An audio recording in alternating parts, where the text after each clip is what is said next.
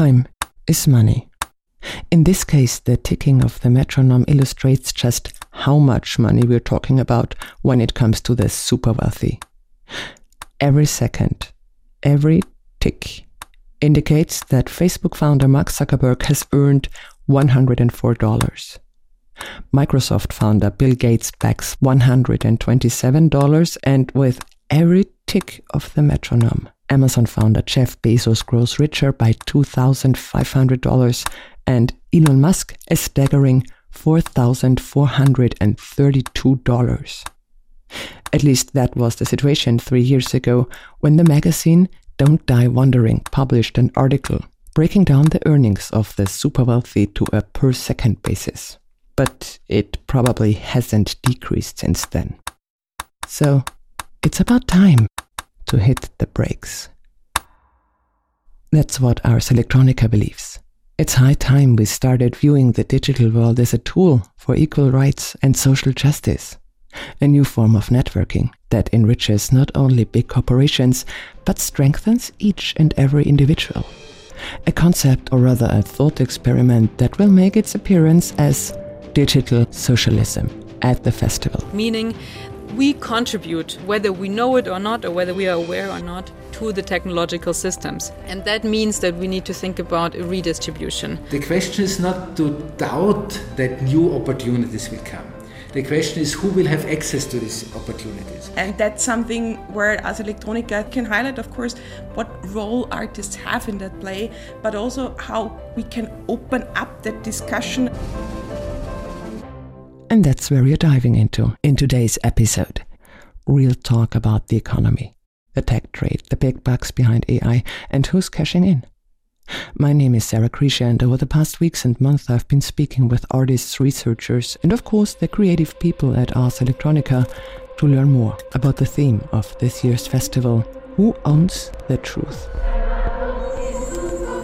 Who Owns the Truth?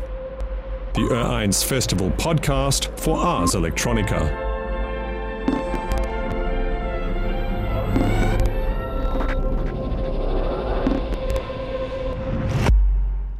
Episode 5 Truth in Business Attire. At the end of June, billionaire Elon Musk, the one who owns Twitter, challenged billionaire Mark Zuckerberg, the one who owns Facebook, to a duel. Then the mother of Elon Musk said that's a bad idea and cancelled the whole thing. And shortly thereafter, Musk also grumbled on Twitter because he had been blocked by Amazon founder Jeff Bezos. You know, just a normal day, super rich among themselves. But don't let it distract you. Because these entertaining back and forth on social media and in public, that's what we're supposed to see. That's the entertainment interlude. But if you dig a little deeper, you'll find big techs really putting the gloves on. Like, for example, Google went and lodged an antitrust complaint against Microsoft with the FTC. Google there accuses Microsoft of abusing its near monopoly in Office applications to tie customers to its Azure cloud services. One layer further down, there it's about us. Me, you, everybody. It's about how we should be spectating some super rich boxing match in the metaverse and not paying too much attention to the European Commission's draft of the European Media Freedom Act. That was also published in June. And alongside some nice words like how press freedom is an important asset to democracies, it also states that it's quite acceptable to slip spyware onto journalists if someone decides it's in the public interest or the Irish Data Protection Commission, they also made a small amendment back then in June. Namely, that it can be a criminal act to report on proceedings. For instance, if a tech company has violated the General Data Protection Regulation.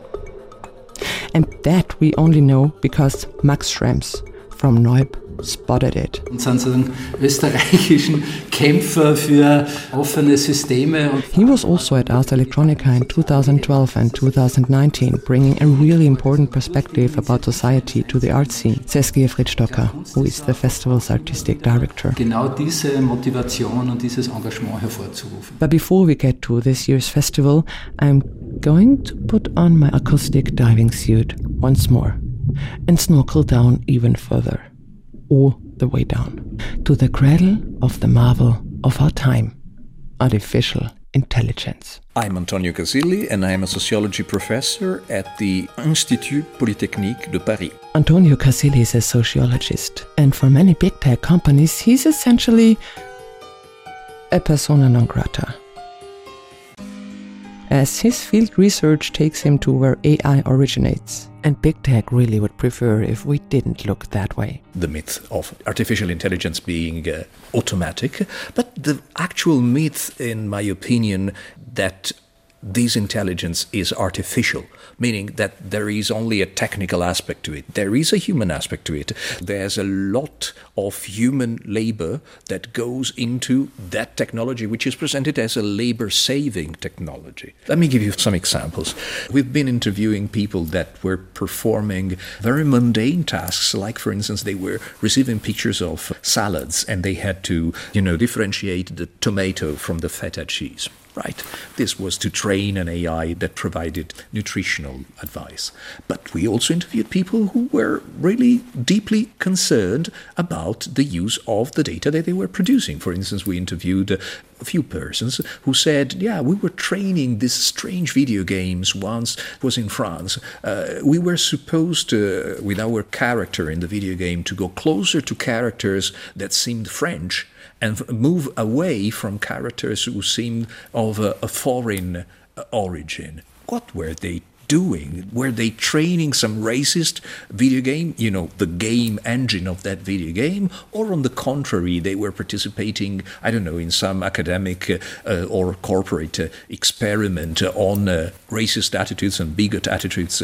the problem is, we do not know. The story that struck me the most was the time when he had been to Madagascar in a cyber cafe where people were training image recognition AI, but not the one that then will be able to tell you if it's a muffin or a chihuahua, but the ones that are used in health service and diagnosis. Like the AI that is able to recognize cancer or very, you know, critical applications. And people that were not oncologists, they were not doctors, and they were not data scientists at all. They were just provided with some couple of instructions, you know, uh, indications of what to do if you see, I don't know, uh, an X-ray image of a lung and there's a spot. You put that this spot could be cancer, and then we will deal with it later. So the people behind it are not experts, but people who have somehow to keep themselves afloat and they earn less than poorly. In the best case scenarios, we have met people who have uh, like more stable jobs that could work for a, a, month or two, and they would be paid in places like Madagascar 90 euros, 100 euros per month. That's the other economic truth. The one that doesn't get as much spotlight as a boxing match between Mark Zuckerberg and Elon Musk the truth that AI isn't some self driving train, but there's human labor behind it. And as you all might have guessed, these people aren't employed at Google or Microsoft, Twitter, or Amazon. They work at a supplier of the supplier of the supplier of the supplier, and so on. But eventually, all their work ends up at big tech. You will never catch them red handed doing this because there's a long chain, which is a supply chain. This long, long chain of subcontracting is also a chain of deniability. They deny and they can deny because, after all, if you think, what are these people to these big corporations? They are not employed. In many, many cases, and that's another important uh, factor, they are platform based, meaning that they are recruited online. They are not employed, they are only users of a service, of a platform. And this platform is something that anybody could access. I could go now on, I don't know, a platform called Amazon Mechanical Turk, which is owned by Amazon, or another one which is owned by Microsoft called UHRS, and uh, sign up and become a worker and work for who knows what. And that's where we loop back to Ars Electronica and their purposefully provocative theme of digital socialism, which will be a focus at the festival in September.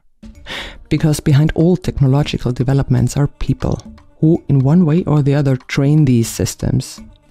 Be it as click workers or because cookies and trackers are tailing their digital path on their website, or because one writes something on social media and that then teaches an artificial intelligence well, to speak, so to speak.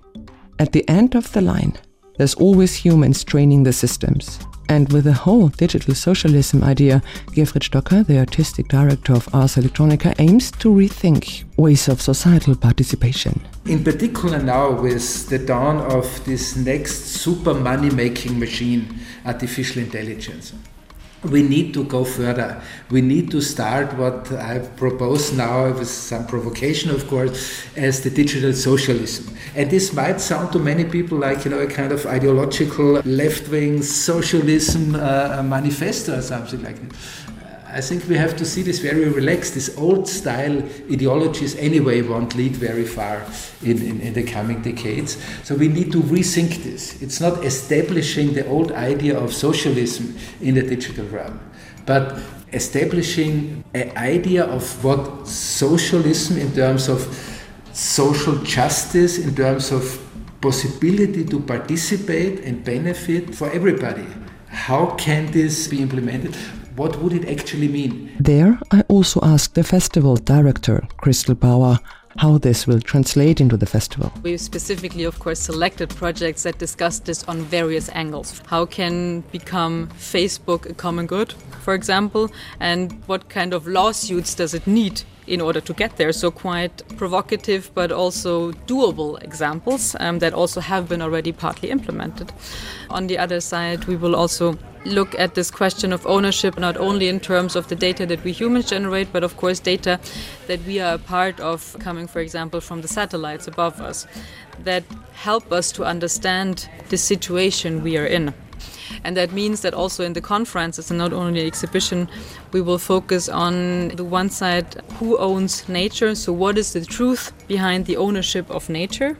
And then on the next day, we will focus also really on the end of the truth somehow, because the truth is not a concept anymore that will help us to understand the life we live or the society we are part of, we need to find new ways of dealing with all this information that suddenly can be generated this easily. The power of AI systems is based on knowledge of thousands of years of humanity. And if the raw material for these new profits comes from everybody, then at least a decent share of the profits should also be distributed to everybody.